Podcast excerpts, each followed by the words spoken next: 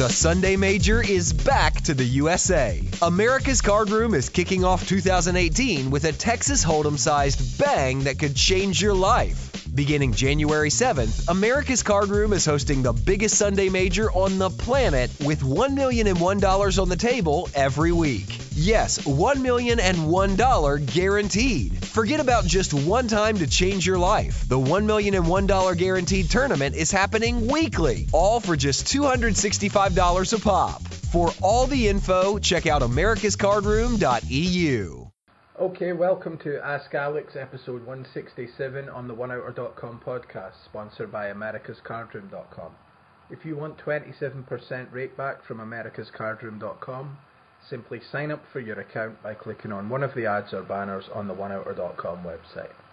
Follow us on Twitter at OneOuter.com and join the Facebook group, facebook.com slash groups slash OneOuter. This episode and all other previous episodes are on the OneOuter.com website and via iTunes for free. If you want to send questions in for Alex on a future show, please email questions at oneouter.com or tweet them or post them in the Facebook group. Alex, episode 167, how are you?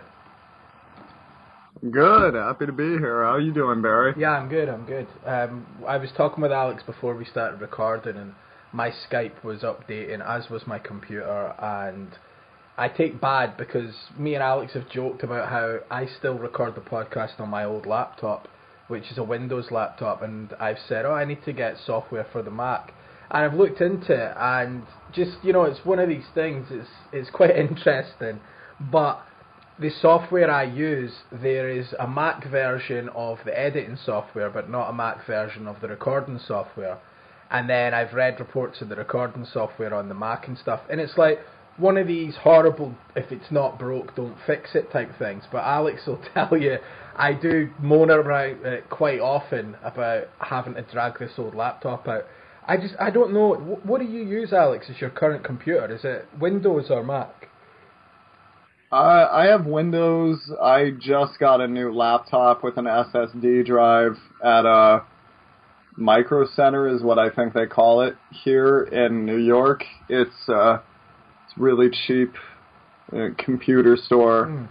and yeah, it was five hundred and fifty dollars or something. It's just whip fast. It's amazing. It, I think if I got it at Best Buy or something, it'd be nine fifty, yeah, a thousand or something like that. But yeah, the the technology is pretty cheap here in the states, so I figured I might as well invest. But it's a little more pricey out there in Scotland, right? Well, it's not just that; it's a complete totally for me, I used to be PC, PC, and now I'm Mac. My main computer's a MacBook, and I use an iPhone. And it's true. It's well, I'm one of these people. Like once you go Mac, you never go back because when I drag this Windows PC, I don't know what current Windows running is like, but every so often there's these like updates and restarting and this, and seriously, when I put the MacBook on, it just works. There's none of that. There's no updates. There's no.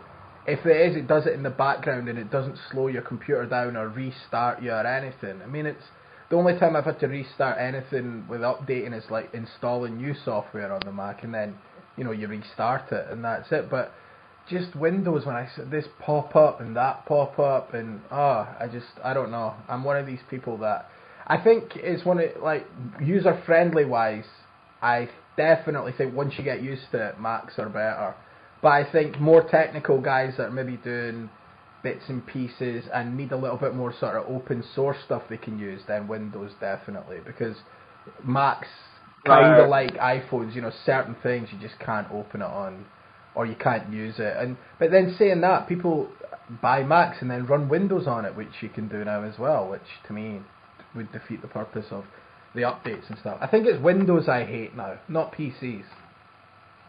Uh, I pretty much hate everything having to do with Apple, so I don't. uh, you you said you like iPhones, right? Yeah. It's very funny to me the iPhone is shaped like a bar of soap. Like if it cost them eight, if it cost them eighty dollars every time someone broke their iPhone, do you think it would be designed that way? Absolutely. I I've had two iPhones in my life, both of which I hated with a passion. Uh, both of what the first one I got the first iPhone because that was how you showed everybody you were a paid poker player when you were 2009. Hated the damn thing. Uh, it was fun to play play around with a little bit. Then uh, uh, my wife at the time got me an iPhone, and I hated that damn thing too. Uh, not because she got it for me, but because it was a bad phone. I was about But- to say the wife or the iPhone. Yeah. yeah, I could, I, could- I was, I was trying to deflect the smart ass comment, but okay, we got there anyway. And uh, nah, she was fine. The phone was fine, and uh, it just the damn thing always died. I it'd be like, oh, it's time to take a cool photo of this, and then oh, it's out of memory. It- You're like, oh, you use the phone, twelve percent off your battery, and I'm thinking, it's pretty amazing. They found a way to put a camera in a phone along with every app in the known universe in a GPS system, but it can't figure out how to make the damn thing last seven hours during a day. Right? Like somehow the battery just always craps out exactly after two years. And then didn't they admit that everything gets slower because they purposefully slow down yeah, I things? read something like that. Yeah, I'm with you on Yeah. the phone. I think if someone forced me to try an Android or HTC or Google phones, one of these, I think after a while I'd be fine and I'd enjoy it and I'd see benefits, etc. It's it's more creatures of comfort. I think humans are like that, and I've not had any real bad experiences. Touch wood with the iPhone. You know, my old one, I dropped it once and the screen shattered, and I had to fix that. But I know people that have done. It's funny you say like a bar of soap like that, but um, the, apart from that, the storage thing, yeah, I agree. I had to I had to actually install Google Images app, move all my images to there, take them off the phone, you know, to free up storage. And yeah, I don't like that sort of aspect of it. I'm I'm 100% with you on that with the iPhone. I'm looking forward to Apple not being a big player in 10 years. You heard it here first. I just, I, I the number of people I hear who hate their iPhones with a passion, and there's so many Samsung products that are the same damn thing. I have a hundred dollar Samsung phone right now. I swear this does everything my old iPhone did. Right? Like I'm sure if I upgraded to the new iPhone, I'd have a couple features. But is it worth a thousand dollars? Definitely not. I no, absolutely not. And okay, the Macs, like I'll I'll give them this. The Macs are really good if you're a creative person. I've seen Final Cut Pro and stuff like that back when I was into that kind of thing. God, that was ten years ago. That that was probably a really dated reference. But uh, it, when I see my friends who are into design, it seems as if the Macs are pretty neat. But yeah, I have no idea how this poker podcast got onto a PC versus uh, Mac discussion, Barry. But once again, we are the worst po- podcast in the universe. so we we well, did or the best, depending on how you look at it. You Are know? the best, are the best. I think the less poker talk sometimes people are happy with. So people people like this podcast because well people get people keep asking me because yeah okay we do get something nominal from America's Card Room and we are one of very few podcasts that gets paid and then uh, pe- people people always do this with uh, me which is how did you get a paid podcast because I didn't know this Barry but apparently that's really difficult to do which but I think you and I only ever focused on the product. I think we only focused on let's have something interesting to say, let's have interesting conversations, which let's be honest, we have a natural advantage in this department because the American and Scottish psyches are so different and it plays off the different accents. There's the perspective of the guy who's still in the poker industry versus the guy who's out of it. And uh, life perspective and whatnot, I'd like to think you and I worked on in our free time. And I'd like to think that while we don't work on the audio quality is fine, while we've never souped it up by having bumper intros and stuff like that, what we have worked on is what I think the audience really cares about, which is we've tried to change how we speak. We've tried to remove crutch words. We've tried to re- move things along, and we've tried to make sure the co- content is where it needs to be. We, when you watch ESPN, that is a product. There is a certain way they speak. It is the best way to get your message across if you are going to be discussing something in a competitive arena. And it's very interesting to me. Many times when I hear poker discussed, it's in this minutia laden prose that is used, I think, to confuse the average listener in a way of saying, if you can't understand this, then you just don't get me. Look how smart I am. And I think that might be the absolute worst way to bring poker to the masses. Yeah. Where, whereas if you listen to Mike Sexton, Mike Sexton is just to me the godfather of poker broadcasting. He is excellent in regards to bringing very complex subjects to the general person and being able to explain it in a manner that makes it very understandable. And I think if anything, we've worked very hard on this. You've given me your translations of what you think I'm saying, which a lot of times exposes my blind spots. Over the years, I've done so much work in coaching. I know what my blind spots are going to be. So I've worked on changing my language so the average person can understand it.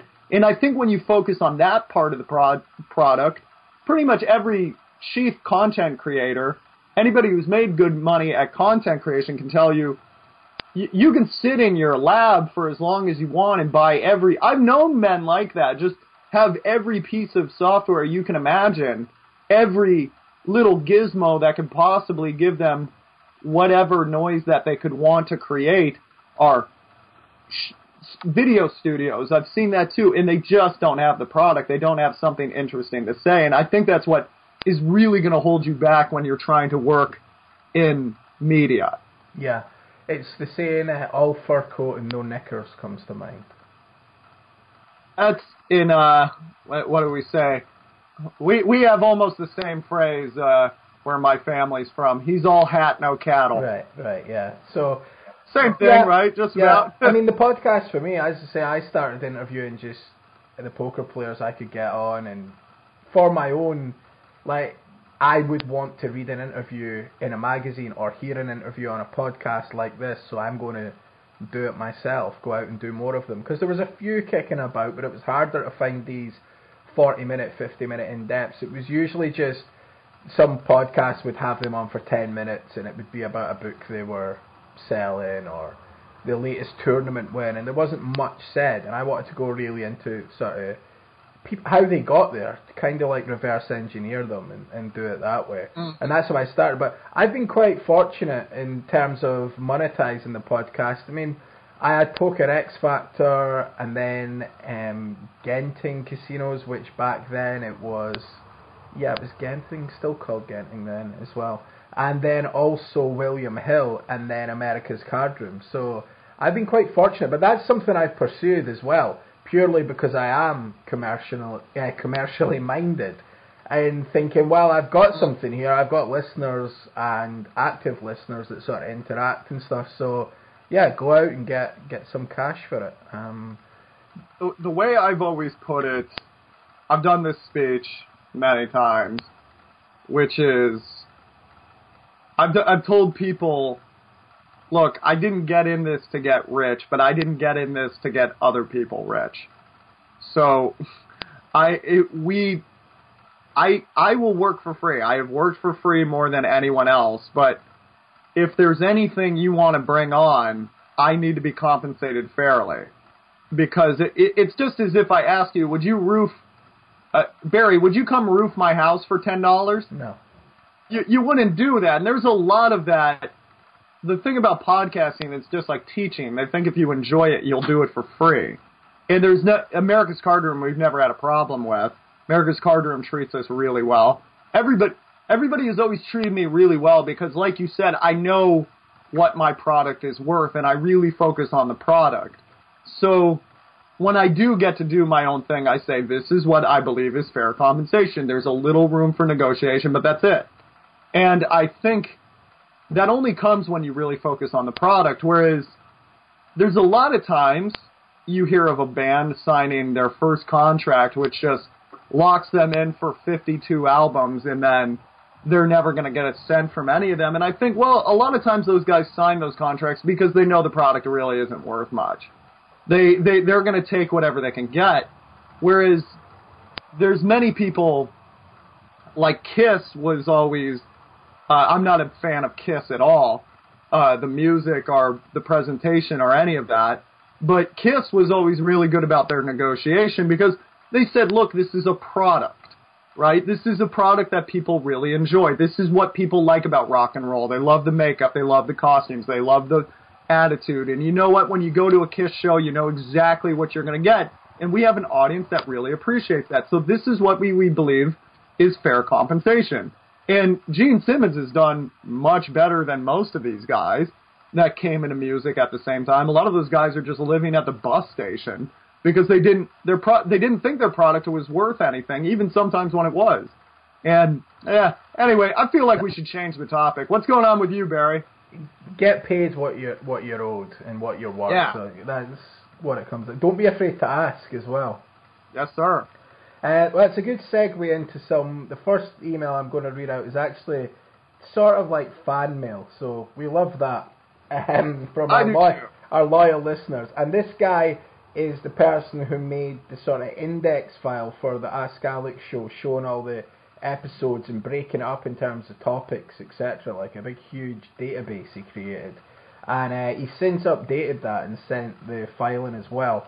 Um, so we'll, I'll maybe see about doing something with that, updating on the website. But there were, going back to the technical issues without boring anyone, there was some problems with the site a few months ago, like sort of spyware, hacking type attempt things. And it was causing problems with the Google search. But I've since fixed all that and cleaned it up. And I'm just a bit wary about. I'm not saying this guy's like trying to infiltrate the site with a virus or that, but anytime there's new files and stuff updated and uploaded, my hosting provider kind of flags things, and I think they're overly sensitive. But anyway, the letter is, and it's Dear Barry and Alex, you have been my pals while commuting to work for over a year now. Thank you for that. I never felt alone in the car, and sometimes I was even happy to be in a traffic jam so that I could listen to one more episode of the Ask Alex podcast. The other day, while driving to work, I was on episode 123 and heard that my name, Poke Rock, was mentioned, so I decided that it was time for an update to the Ask Alex podcast index and detailed list. And this is where the guy says he's went and created this new new file that's updated to you know new episodes. Uh, hopefully, once I complete my initial transition to the first world, Alex knows what I'm talking about. We are immigrating to Canada. You will be hearing more from me. I can even let my angelic voice be heard at one of your episodes if you like. Well, we don't know if you if you're quite getting on as a guest yet. no. uh, meanwhile, I'm working on an Ask Alex bingo game. Th- This is funny, Alex. Uh, yeah, it's pretty funny. Current keywords are don't hate me, Alex. No plumbing, China, uh, you know, commercial fisherman, fizzy juice. Let me get a sip of my coffee first. Diet, sick, Uber, Pinball Hall of Fame. I love you guys. Cheers. Poke rock. I, I feel like Pinball Hall of Fame only comes up in like 70% of our podcasts. Yeah, yeah, I don't know yeah. No, no more than that. It's no more than seventy percent. So yeah, I thought that. Thanks for the the work you've put in. I will um, see about getting that file updated to the one that we've got at some point in the future. And thanks for the kind words. And I enjoyed that. That was funny. The the bingo. We we like the listeners interacting like that. And uh, I think I said a few episodes ago. Wow, good few episodes now. Since I moved house, I got loads of poker books I want rid of. So I'm definitely going to run some sort of giveaway or something. I'm just deciding what to do, how to do it the fairest way. Because a lot of people are still episodes behind. Do you know what I mean? Like I, I get people emailing in that are on episode 85 and 96, and because not everyone's got the time to like blast through them every week. And then I've got other people that are that were tweeting me, and this guy was literally just discovered the podcast a few months ago, and he's up to episode 40 some. You know, so he's listened to like 40 odd hours of of the show catching up. So And at least 400 F bombs. yeah, yeah. So I'm going to do something in terms of like maybe in the group or something if I can try and. Although Facebook sometimes trying to get proper like eyeball seeing things is, is difficult, but I'm definitely going to give away a load of the poker books that I've read and will never read again, uh, or ones that I've got duplicates of that like I've been sent from publishing houses and stuff like that. So uh, I'm going to give them away. I'm looking at one just now. Gus Hansen, Every Hand Revealed. That was quite a cool book. It That was, was a good. That was yeah, a good one. yeah, That- yeah. That, that uh, in 2010, I people don't believe me when I tell them this, but there was a time you were not allowed to call from the big blind. People thought that was just a terrible play, and I read, skimmed that book because that's just how I am. I I don't. I my. I'm always going a little too fast. Pro- probably I could get a little bit more out of my life if I slowed down. But I was skimming that book and I got to a bunch of hands where he played from the big blind. It's funny. There's one he goes, I called with nine two. I don't know why, but there's uh, most of them. He would say, well, I thought the pot odds were such as that, and I noticed he was planning things for the flop, and then I thought this all makes a ton of sense. Why? Why don't we do that? And then I, I started asking people, why, why don't why don't we call from the big blind? And then people just go, cause it's bad. And anytime anytime somebody just asks me to blindly believe something, whether it's the church or a political party or anything, that always really gets on my nerves, right? And it, but by the way, I I am a Christian before any of my Christian listeners think I turned on the church. I'm just saying there are there is Blasphemy. uh, yeah, blasphemy. No, but you know what I mean, Barry. Like, Yeah, no, you've got every to. political party is like follow our line and don't question it, and that just bugs me. We, I'm gonna. By the way, guys, I'm gonna offend everybody in the United States here. We have two parties right now in the United States, as you as you may have heard. Both of our parties are completely insane. By the way, as you may have heard, we're having a little debate about con- gun control because uh, we had another school shooting. Great, good debate to have. Unfortunately, we're just trying to kill each other over this debate, which I would think kind of defeats the entire purpose. Which I think I thought we were trying to stop the hatred and the, the violence and whatnot, but all we want to do is get into a little civil war over this. And one side of it, Barry, this is wildly off topic, but I I have to share this because you all are driving me insane. One one side of the spectrum, the conservative side, is we need guns to rise up against this government in case they ever get tyrannical. But don't you dare kneel during the national anthem. And the other side is the police are disgusting, racist, white supremacist pigs, and only they should have weapons. Like, I don't understand either side, but yeah, anytime somebody tells me specifically, this is the way you should think, and don't ever question it, that always really, that, that always really rubbed me the wrong way. Like, the, the entire time I was growing up as well, I, it, I just never got into fads at school or anything either, because I knew they'd be there today, gone tomorrow, like Pokemon cards or Tamagotchis or any of that crap. Mm-hmm. And then the cool thing about poker is it'll reward you because I started saying, well, I think all these people are wrong. I think Gus Hansen is right. I think I can call here and I can see what happens. And then bam, I started making money. So those books are valuable, Barry. Yeah, yeah, I, I think they're great. And there's some other ones there I've got their interest in some of the more sort of tales, high stakes gambling tales and stuff. So Doyle Brunson, etc. So I'll definitely give some of them away at some point. I just need to think how I'm going to do it. Probably just be a simple like and share on Twitter or something, and rather than get anybody to do anything really creative or takes a lot of thinking for, because uh, that, that put, puts a lot. Barry isn't too into thinking right now. No, I am, but it puts a lot of other people in. I, to be fair, I'm trying to save myself from the emails of, oh, can I do this or this way or that way. I think it's easier to just say like and share this on Facebook or Twitter, and then that way it gets the site a bit of coverage as well. So I think that's the This the, is the, true. the best way to do it. But no, going back to your point there about it, it's interesting because if you believe, if you think about it, re- where you are in your life now is because how informa- again when we talked about you live your life, life's lonely, you only live it through your lens. You'll only ever know how you perceive things because of all your previous experiences and learnings and everything that's ingrained into your mind and as a being, the way you react to certain things, etc. You'll only ever do that in that way. You know exactly that way. You've had that exact upbringing, etc. That's mm. why you know when every when you say everyone's unique, they're unique in that way.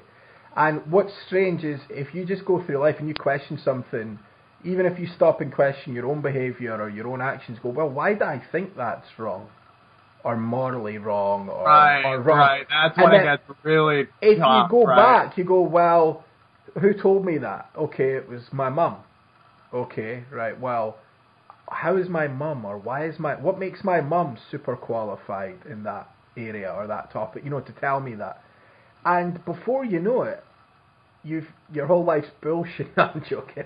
your, your your whole life is based on basically your education. It comes down to education from school, university, however far you went, but also probably more importantly your home life education and your upbringing, the way you were brought up. And you can get to 30 years old and go, oh my god, like I think that about this group of people, or I act this way because of that, or you know, I'm a bit of a hypochondriac, or, or whatever it is. And nine times out of ten, it's people who brought you up. So it's your parents, or siblings, or auntie, or gran, or whoever had influence on you in your formative years. And before you know it, it's like, well, when you do your own research, as Alex has said, never. We take all that for granted. You know, when you're a child, if your mum or dad tells you something, that's it. That that is gospel. You know, it's like you got no Mhm. one else to tell uh, to sort of go on, and that they're your uh, carers and looking after you and your providers. So how would you ever doubt them? And on each end of the spectrum, you've got serial killers who were told by their mums and dads that this group of people are scum and you should do this. And, you know, like, there was people I was at school with, Alex. Like, one of them just died recently, a guy, and he had four brothers or something, and, like, they were uh, in jail for various degrees of violence and attempted murder, etc. And like, what chance did the guy have? You know, like when people say, "Okay, well, etc." But that's an extreme event, and on the other end of the spectrum, you've got a guy that thinks, "Well, maybe stealing this from work is okay because my dad did it, or I heard my dad do it when I was younger." You know, coming home from work with something. I'm just picking a you know a more mild misdemeanor, but morally different people. It's all morals in your sort of lens again to use that word that you're going through life.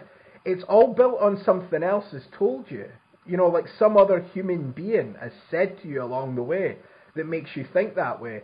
And when you stop to question your own actions and your own beliefs and behaviour, I think that's when you go down a rabbit hole.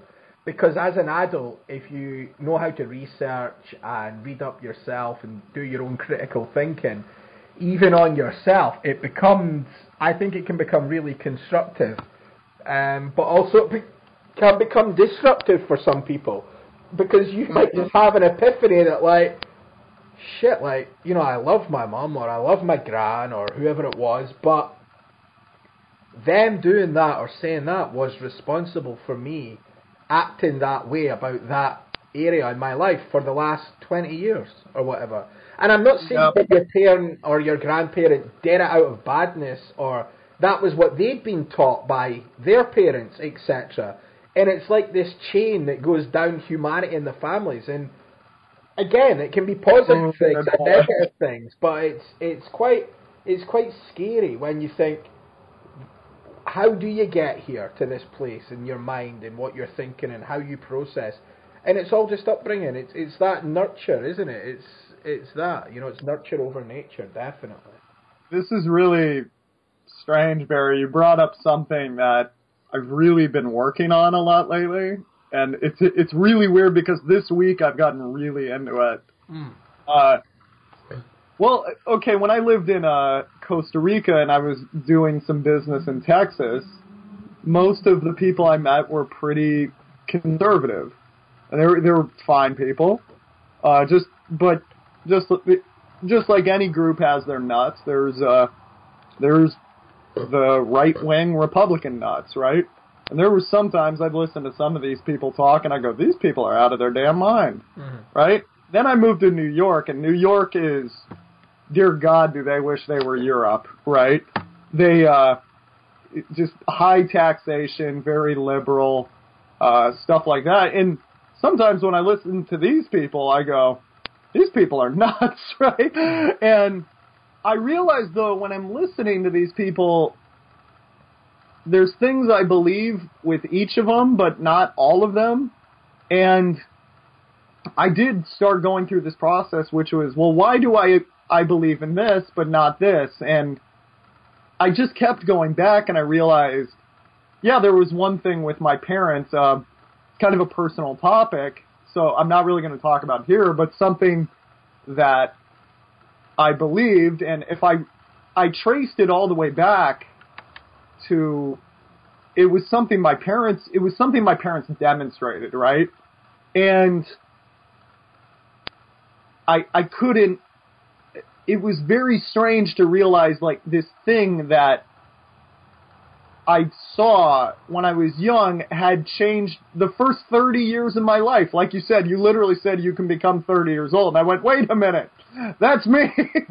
I went, well, the thing that was really interesting to me is, uh, I started meditating. One of the weirdest things I did was I started meditating on the subway because I have a long ride between Newark, New Jersey to Queens where my girlfriend is if I'm going to see her on the weekends.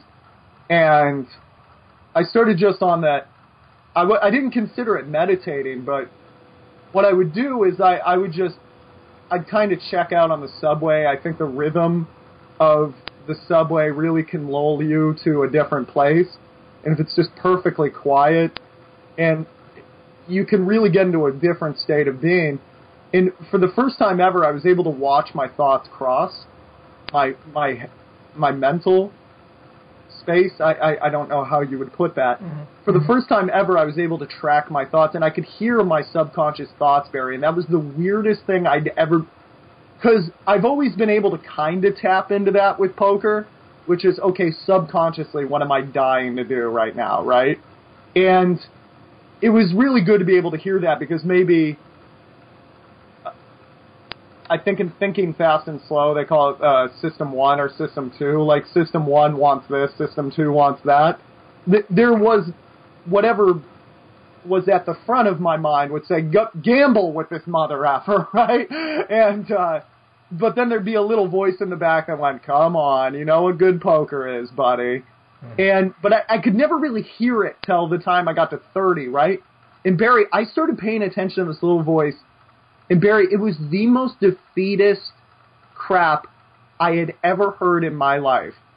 And I realized my work ethic is because I'm running from that voice. Mm-hmm. That work ethic is telling me you're a loser, like every single day. And I know who exactly that comes from. I know what exactly that comes from. But I didn't think it was still a part of me, right? I didn't think, you know, I'm a, I'm a six foot male. Most people defer to me more than they should. I, I've done pretty well in life. Things are good for me. Uh, I have a beautiful girlfriend. I have a job I love. I thought there was no part of me that still had this existing. And then, I, anyway, I began fighting that like three or four months ago, reading everything I could, going to therapy, or not even three or four months ago, like six or seven months ago, changing my diet, uh, working out a lot more. I noticed working out would kind of deaden it, but it was still there. And the, the weirdest thing, Barry, what ha- helped me is, uh, and I used to think they were such BS, but affirmations really help me. Mm-hmm. And I think, I think why affirmations work, it's not, I don't believe that like the universe like connects the dots and brings things to you or any of that crap. But I think what happens is many of us have this really negative voice that actually creates many of our value judgments. And I think if you just replace that voice with something else, it's uh, it, I think it really helps. And affirmations always piss me off because they're the anti- antithesis of who I am. Right? I liked uh, I, I like I like hardcore punk, which is very like. If anybody's ever listened to Hatebreed, a lot of the songs are very much about fighting and getting through things and stuff like that that resonated with me, but that still comes from a defeated stand. Uh, that still comes from the idea that you are defeated and you are rising up again, which still means you are defeated. So listening to someone saying, you know, good things happen to me, that, that just seems so preposterous to me. But then I went back and I went, why do I believe that? Why is it so bad to say things like, I want money in my life? I used to think that was a filthy thought. I used to think that was a bad thought, and I realized I was surrounded by so many people that were just defeatists. Yeah. That were just Yeah. the reason we're poor is because rich people exploit us and nothing good ever happens to everyone. I've always rejected that, but it's still a part of you at some point. If you grew up speaking one language, it's going to be very difficult at age 22 to shift to another language and being fluent in it. And there is a language to success. Every single successful person I know has the exact same value system, has the exact same work ethic, has the exact same respect for their family members and for their significant other. It's all the exact same stuff. There is a language to it, there is an idea behind it, there is an education level that will help you retain wealth. And all of this is foreign to me. I'm learning about all of this now. And what's really depressing to me is the more I've become aware of this, it's like seeing into the Matrix. You see how everybody chooses to be a victim. And you just, it's so hard to not be judgmental because it just becomes their thing. Like everything is such a pain in the ass. Everything is about to break me. Everything is just, and I always want to say, you're not living in the Serengeti with Coke bottles as shoes. Mm-hmm. Like what, what, what, you, you are in the richest country. It, it's really, I, I'm not gonna lie, it really blows my mind in the United States. Coming back to the United States, I was outside of the United States for 10 years. People have no idea how good they have it here. They have no idea. And they, just the amount of things people in this country find to complain about never ceases to amaze me. It's just, and I feel like everybody is just sitting at their desk. They re, they don't value physical fitness at all, which in a way is really cruel. If you imagine putting a dog in a box all day and then taking it out after 10 hours, that dog is going to destroy your apartment. That dog is going to be rowdy. You are just the human animal. People do not have respect for the human animal. Everybody's just eating like crap. They drink too much alcohol. They complain about everything. They never exercise. And they're so, you realize you manifest what you believe in your life. I had a, I had a discussion. I had a thought which turned into a negative comment that I made, and it turned into a negative discussion I had with my girlfriend, and I realized this is affecting our relationship today, and that was a really eye-opening moment because I realized I have to control my thoughts. I used to always think I had to control my actions, right? If I work hard, if I pay my taxes, if I do the right thing, if I never lie, if I show up to every appointment on time, if I go 110%, it doesn't matter how I feel about myself because no one will know the difference. Stupid is as stupid does, as Forrest Gump's mom said, right? And I thought you could only control your actions. I I thought that was all you could because every man has thoughts that they would not like to share with others.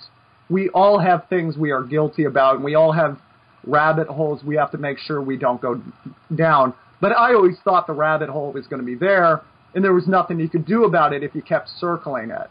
Now I'm realizing you have to actually reprogram yourself. Your mind, your value systems, like you said, were likely locked in place by your parents because think about it, when you're a child, your mom and dad are God to you.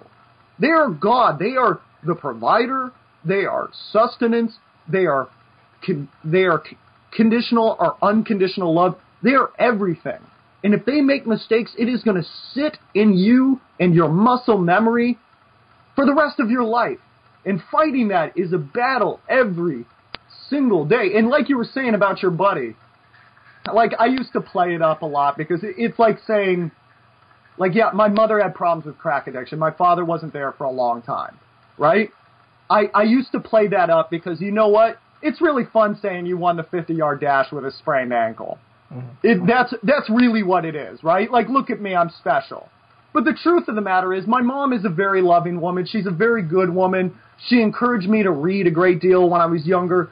She's, now that she's sober, she's the best mom I could ever have. She calls me every day. She wishes me good luck on everything. She's always got a listening ear. My father is a really good guy, too. If we were hanging out, you, Barry, and my father, my father's a bit of a different guy, but he's a good guy, right? And he introduced me to athletics. He taught me about work ethic. He really taught me about work ethic. He did one of the nicest things anyone's ever done for me, which is he didn't coddle me. He was a good, which I honestly thank him for to this day. He had the money to take care of me when I turned 18, but he made me do it myself, which was really important. And he told me, he told me on the phone, he said, I'm not going to do it for you. You're going to have to do it yourself. When I was 12 years old, he was giving me jobs to work on his boats, right? I worked on boats in, not in Tijuana, San Diego.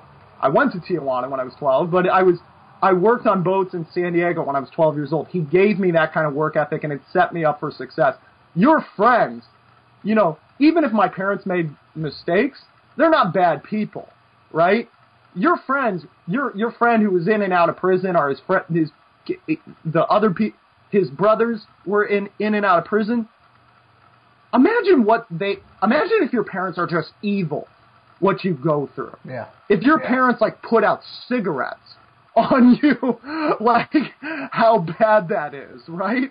Like, do you even have a chance?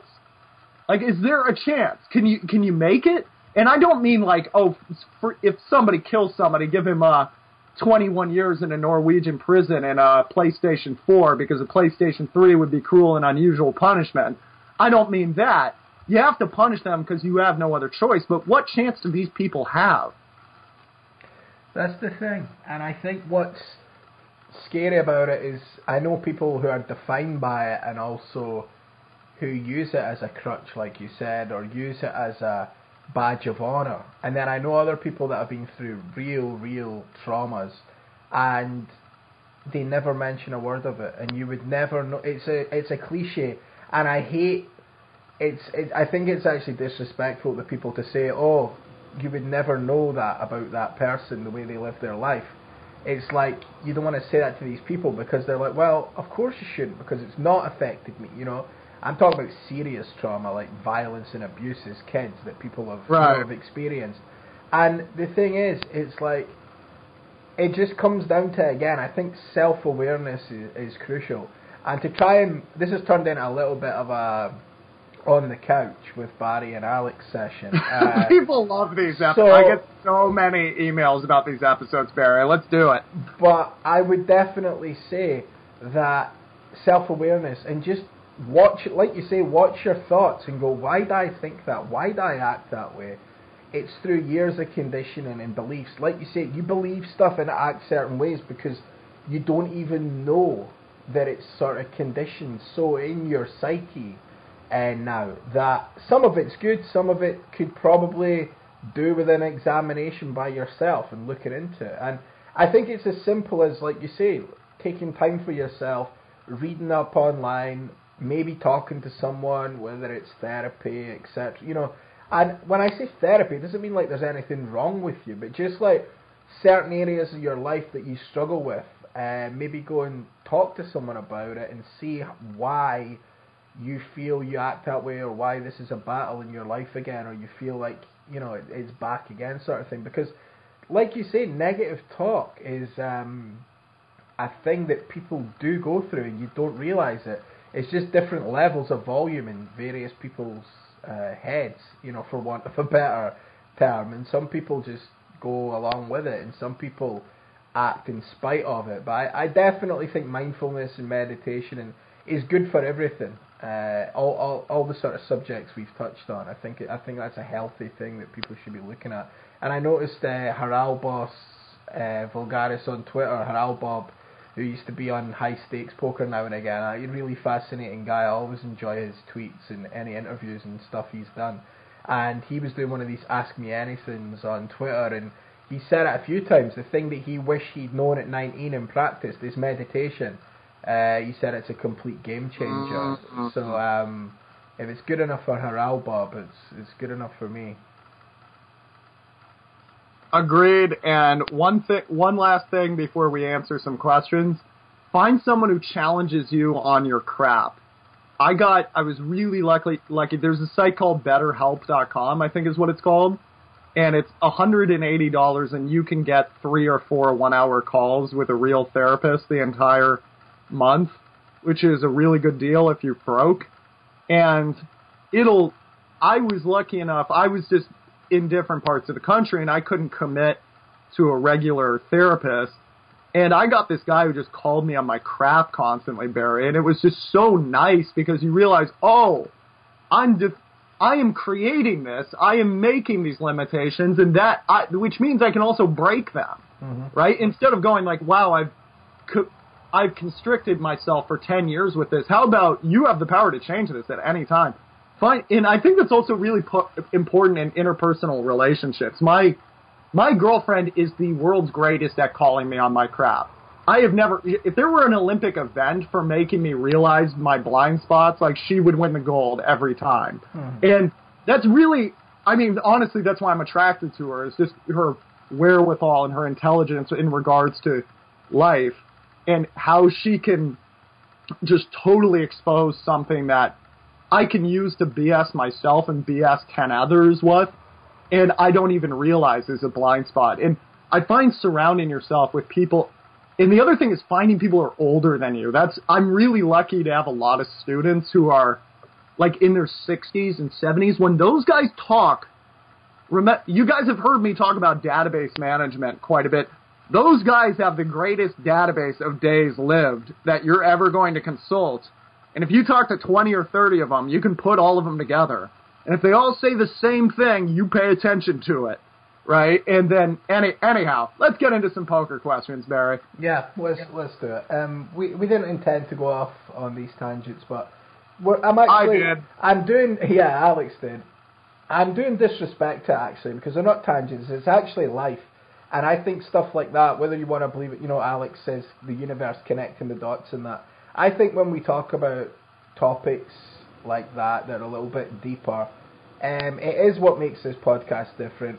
And I think Alex uh, or myself need that sometimes, and then by default, I think some listeners as well. And we also, every time we've done episodes like this, we get emails and myself and Alex personally, and it's people who don't want to be read out on the show and stuff, but they say like thanks for talking about that, and it's helped them with such and such. So yeah, that's good. There's no apologies for these tangents. Uh, that's self-defeatist talk. That's negative talk. Ah, that's why you make the big Yeah. bucks, Barry. Okay. Yeah, I'm not apologizing. Yeah. So, uh, uh, all right. This question is from Ryan. Oh, come on, Ryan, get a grip. You know what? You're, you're emailing in a poker show for help. You're pathetic. Yeah. No, I'm joking. Uh, right. Okay, Ryan. Um, Ryan says, "Hey, can you offer some advice for taking my bankroll to the next level? I'm stuck at around the 5k mark and have been for 10 months now. Large break-even spells playing 100 NL and some MTTs, both live and online. I'm not asking for a magic pill that gives me a big my upswing or crush. That was an awful time to stop. yeah, I couldn't, I couldn't read it there. It was like gives me a big uh, upswing or crush 100 NL for tons in a weekend. Everybody who's opened a junk spam email filter had a different word Yeah. coming after that. All right, Uh, looking, looking more for overall money management strategy to get to the five figures, and then I'll evaluate then. Thank you. Sorry, Barry. I will not have you take the show to the gutter. I will. I don't mind. I didn't say anything. I didn't say anything. You're thinking it. That means you thinking it. I didn't say nothing.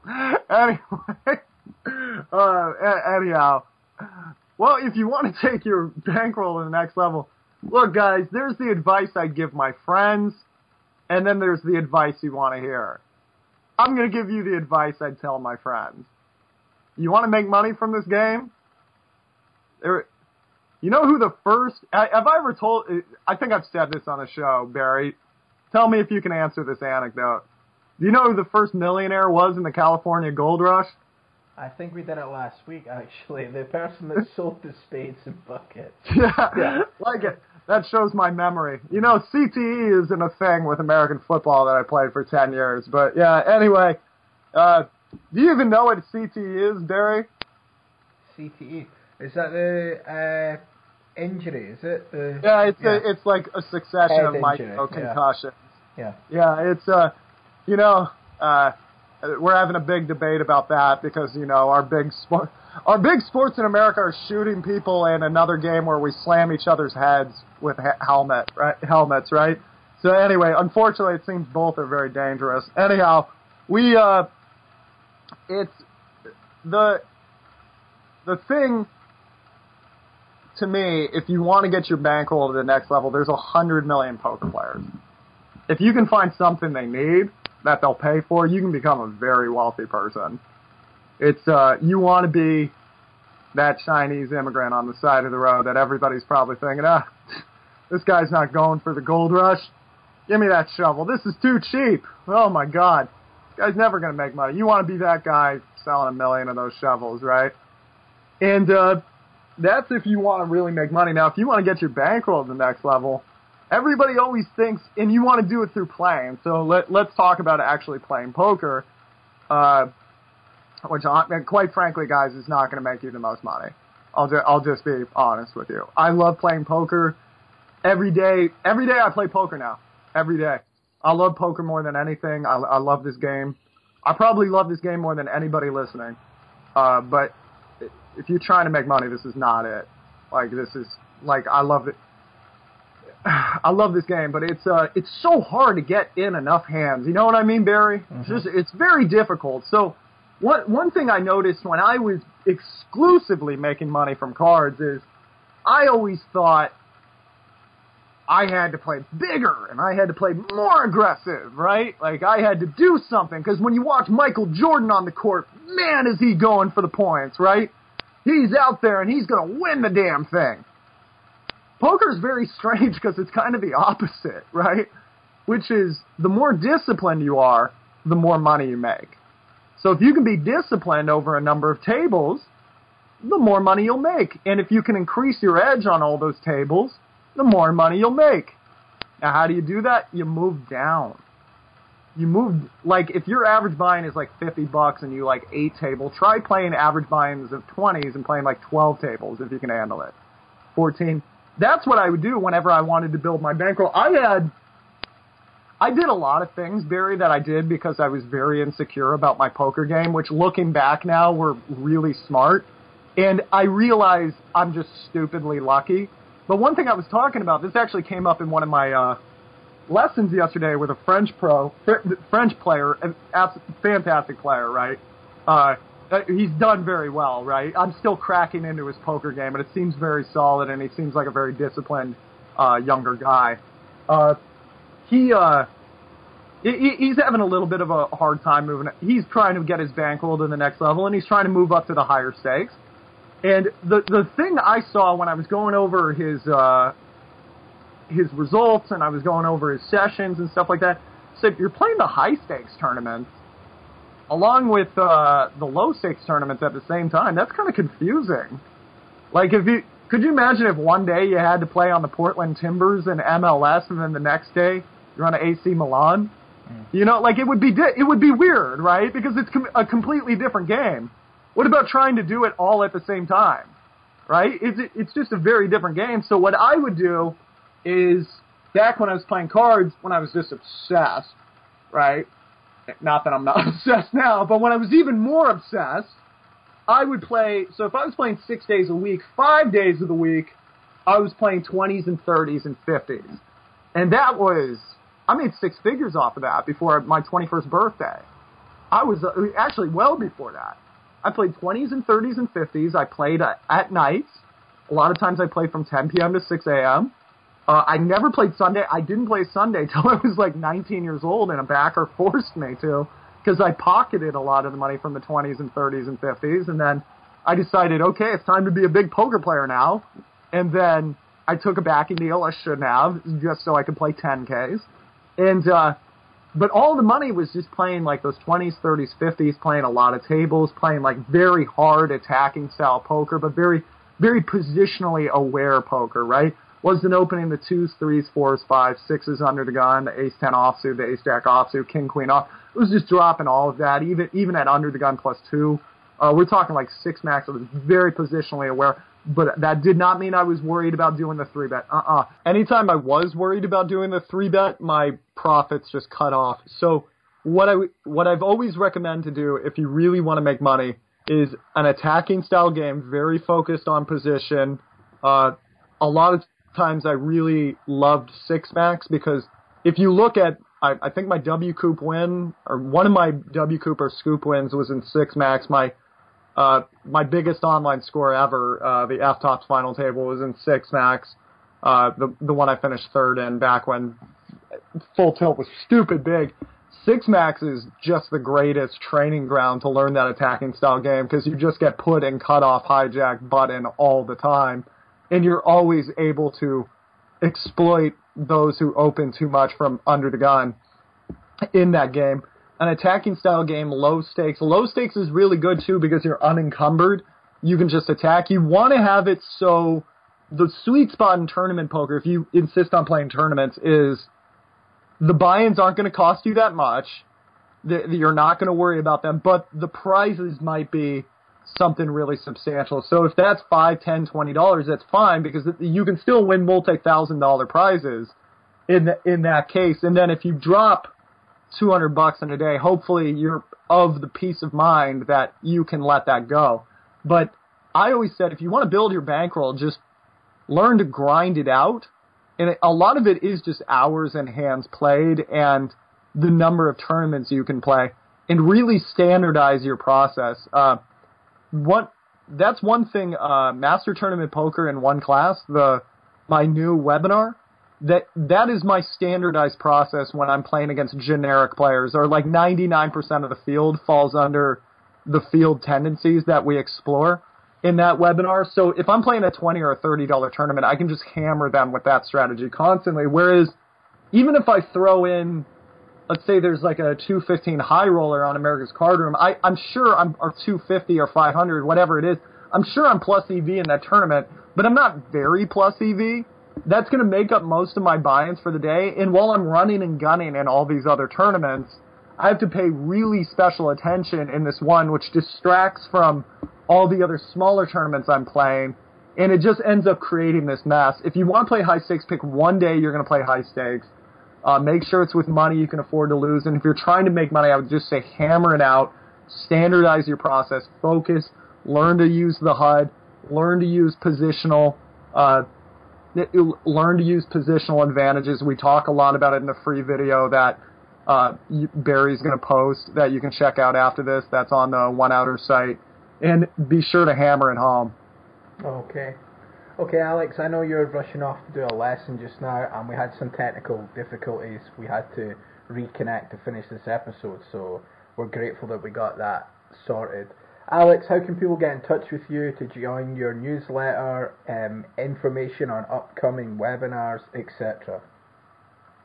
If you want to join my newsletter, go to pokerheadrush.com. There's a sign up uh, quadrant in the top right and uh, that's my that's my blog, by the way. If you guys want to read trip reports, if you guys want to read book reviews, that seems to be a lot of what I'm doing l- lately these days is reading and playing poker live. So you can go ahead and check those two things out. Uh, my YouTube channel is Assassinato Coaching. Be sure to subscribe for that. You can check out the free video that we have up uh, within this one outer uh, link. And yeah, you can sign up right there if you go to the YouTube site, and I put out free strategy videos on that uh, on that channel pretty much every week. Uh, this one this one took me a lot longer because it's an hour long and it's a PowerPoint presentation with multiple hand histories and game film and stuff like that. Uh, uh, what I consider to be game film with the hand histories, right? Like, oh right, now here we're in this spot, we're gonna do this. So yeah, that that one's the big one. Uh, over the last like couple weeks. Be sure to check that out. You can follow me at Twitter at the Assassinato. You can write me at alex at pokerheadrush.com. Thank you guys for tuning in. Okay. And keep your questions coming in for next week's show. Questions at oneouter.com on email, or you can tweet them at oneouter.com. That's at O N E O U T E R D O T C O M, or post them in the Facebook group. Alex, thanks again for joining us this week, and we will see you next Thursday. Thanks for listening. Cheers. Cheers. The Sunday Major is back to the USA. America's Card Room is kicking off 2018 with a Texas Hold'em sized bang that could change your life. Beginning January 7th, America's Card Room is hosting the biggest Sunday major on the planet with $1 million and $1 on the table every week. Yes, $1 million and $1 guaranteed. Forget about just one time to change your life. The $1 million and $1 guaranteed tournament is happening weekly, all for just $265 a pop. For all the info, check out americascardroom.eu.